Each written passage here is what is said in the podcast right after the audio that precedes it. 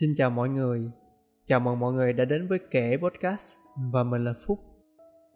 Kể Podcast là nơi mình sẽ nói về những câu chuyện quay quanh cuộc sống của mình, cách chăm sóc và phát triển bản thân từ những việc đơn giản hàng ngày mà mình đã học được thông qua việc đọc sách và học hỏi từ người khác. Và những chia sẻ của mình cũng chỉ dựa trên quan điểm cá nhân nên nếu có gì sai sót xin được mọi người góp ý. Mọi người có thể nghe podcast này ở kênh youtube của mình hoặc có thể nghe ở các nền tảng khác như Spotify, Apple Podcast, Google Podcast. Một lần nữa xin chào mọi người. Ở tập podcast trước, mình đã nói sơ qua về việc có nên học đại học hay không. Dành cho mọi người mới đến mà muốn biết thêm những nội dung mà mình đã nói, thì mọi người có thể tìm đến tập trước để nghe qua. Link mình sẽ để ở phần mô tả. Và nếu vì một lý do nào đó mà mọi người đã chọn cho mình con đường học đại học chẳng hạn như không biết phải làm gì nếu không học đại học. Lên đại học cho bằng bạn bạn bè. Học đại học vì ý kiến của gia đình. Hay đơn giản là bạn đã có cho mình một mục tiêu, nên muốn học đại học để phát triển. Thì tập podcast hôm nay có thể phù hợp với bạn hơn nhiều người khác. Vì tập hôm nay mình chủ yếu chia sẻ về những suy nghĩ sai lầm mà mình đã nghĩ về việc học trên đại học như thế nào. Những điều không nên mà mình đã đúc kết được từ chính bản thân. Nhưng tất cả mọi người vẫn sẽ nghe được vì podcast của mình là dành cho tất cả mọi người mà.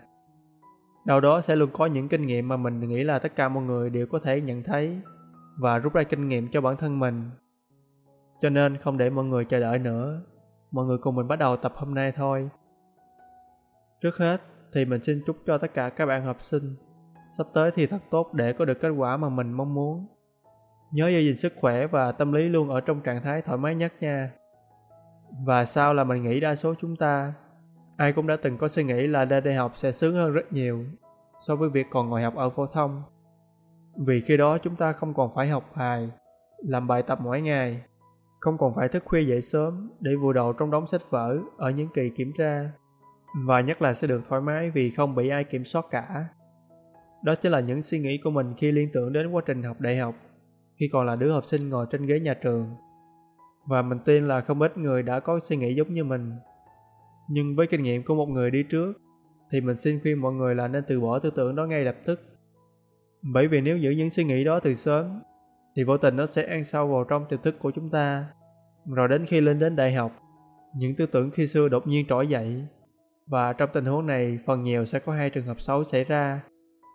Trường hợp thứ nhất là mọi người sẽ nhận thấy mọi việc không hề giống như mọi người tưởng tượng trước đó, nên đâm ra sẽ thất vọng và có thể ảnh hưởng trực tiếp đến tinh thần của mọi người. Ví dụ như việc mọi người nghĩ là lên đại học sẽ sướng hơn ở phổ thông, nhưng mọi người đừng buồn vì học trên đại học nó không hề sướng đâu. Những năm đầu của thời sinh viên thì chúng ta sẽ trải qua rất nhiều các môn học đại cương. Mà cái môn đại cương này thì nó cũng tương tự như các môn mà chúng ta đã học ở phổ thông, nhưng nhiều vấn đề phức tạp hơn, khó giải quyết hơn, như vật lý đại cương, hóa đại cương. Và lúc này, chúng ta vẫn sẽ phải học bài, làm bài thì mới mong qua khỏi được các môn đó. Vì nó sẽ đeo bám mọi người suốt khoảng thời gian học đại học, nếu mọi người không dành thời gian cho việc học. Sau khi đã học xong các môn đại cương rồi thì chúng ta sẽ bắt đầu học tiếp vào các môn chuyên ngành. Rồi tiếp đến là đi thực tập, và cuối cùng là làm đồ án kết thúc để tốt nghiệp ra trường. Tới lúc này thì chắc sẽ có một vài người bị ngợp, do thực tế nó hơi khác so với tưởng tượng mà mình nghĩ lúc trước và sẽ không ít người tìm đến việc nghỉ học vì không theo nổi chương trình học. Còn ở trường hợp thứ hai thì mình thấy phổ biến hơn vì chính bản thân mình đã mắc phải nên mình hiểu rõ nó như thế nào. Đó là do không có ai quản lý, kiểm soát việc học hành và sinh hoạt của mình nên bản thân luôn tự cho phép được thoải mái trong bất kỳ trường hợp nào nếu bản thân thấy lười. Ở trên lớp thì thầy cô sẽ không bao giờ nhắc nhở mọi người chép bài hay làm bài gì đâu. Vì cơ bản là trong một lớp trên đại học rất đông sinh viên nên không thể nào thầy cô có thể quan tâm nhiều như lúc chúng ta còn học phổ thông được. Cho nên vì vậy mà có rất nhiều sinh viên thường không chú ý đến việc học cho lắm, thậm chí là còn không thèm đến lớp vì đâu có ai kiểm soát mình. Còn đến khi về đến nhà thì cũng không có ba mẹ hay ai la mắng bạn việc có học bài hay chưa.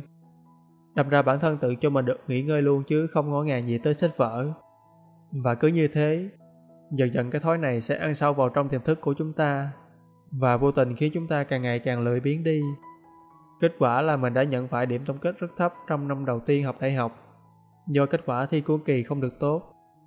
Ở trên đại học thì điểm số thường tính theo thang điểm hệ 4.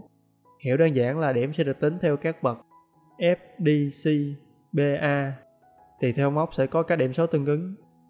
Ví dụ như nếu mọi người đã đưa điểm F hay là điểm D, khi tổng kết 4 năm học thì mọi người sẽ không thể tốt nghiệp được, vì điểm b đạt chuẩn là phải là điểm C. Nhưng nếu muốn ra trường thì mọi người phải đi học cải thiện những môn điểm thấp để kéo điểm trung bình lên C. Và lúc này thời gian học đại học của mọi người sẽ tăng lên vì phải đi học cải thiện. Đó là chưa tính tới việc mọi người phải đóng thêm tiền để đăng ký học lại.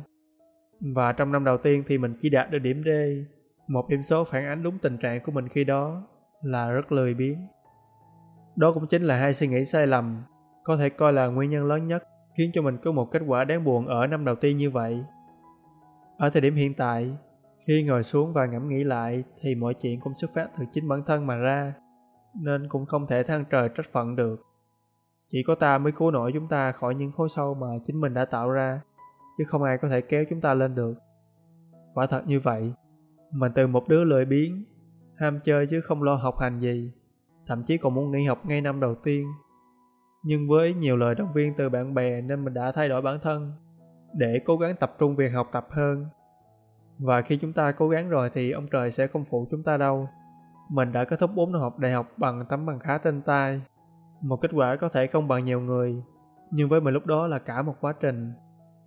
Tuy mình biết là bằng cấp không quan trọng ở thời điểm bây giờ, nhưng bỏ qua khía cạnh đó thì mình đã thực sự cố gắng, nỗ lực rất nhiều mới có thể có được kết quả này.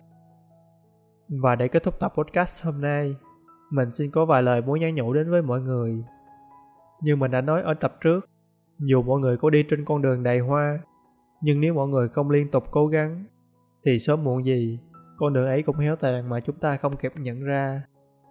Cho nên dù là sinh viên, học sinh hay đã là người đi làm, thì chưa bao giờ là muộn để chúng ta bắt đầu và cũng không bao giờ là sớm để cho phép chúng ta dừng lại. Cảm ơn mọi người đã ở cùng mình lắng nghe hết tập hôm nay. Thành thật cảm ơn mọi người rất nhiều. Như thường lệ thì nếu mọi người cảm thấy podcast này hữu ích thì mọi người có thể cho mình xin một like, ấn vào nút đăng ký kênh và có thể để lại cảm nghĩ dưới phần bình luận để cho mọi người biết đến nhiều hơn cũng như là động lực cho mình ngày một tốt hơn, hoàn thiện hơn phục vụ mọi người. Cảm ơn mọi người và hẹn gặp lại mọi người ở những tập podcast sau.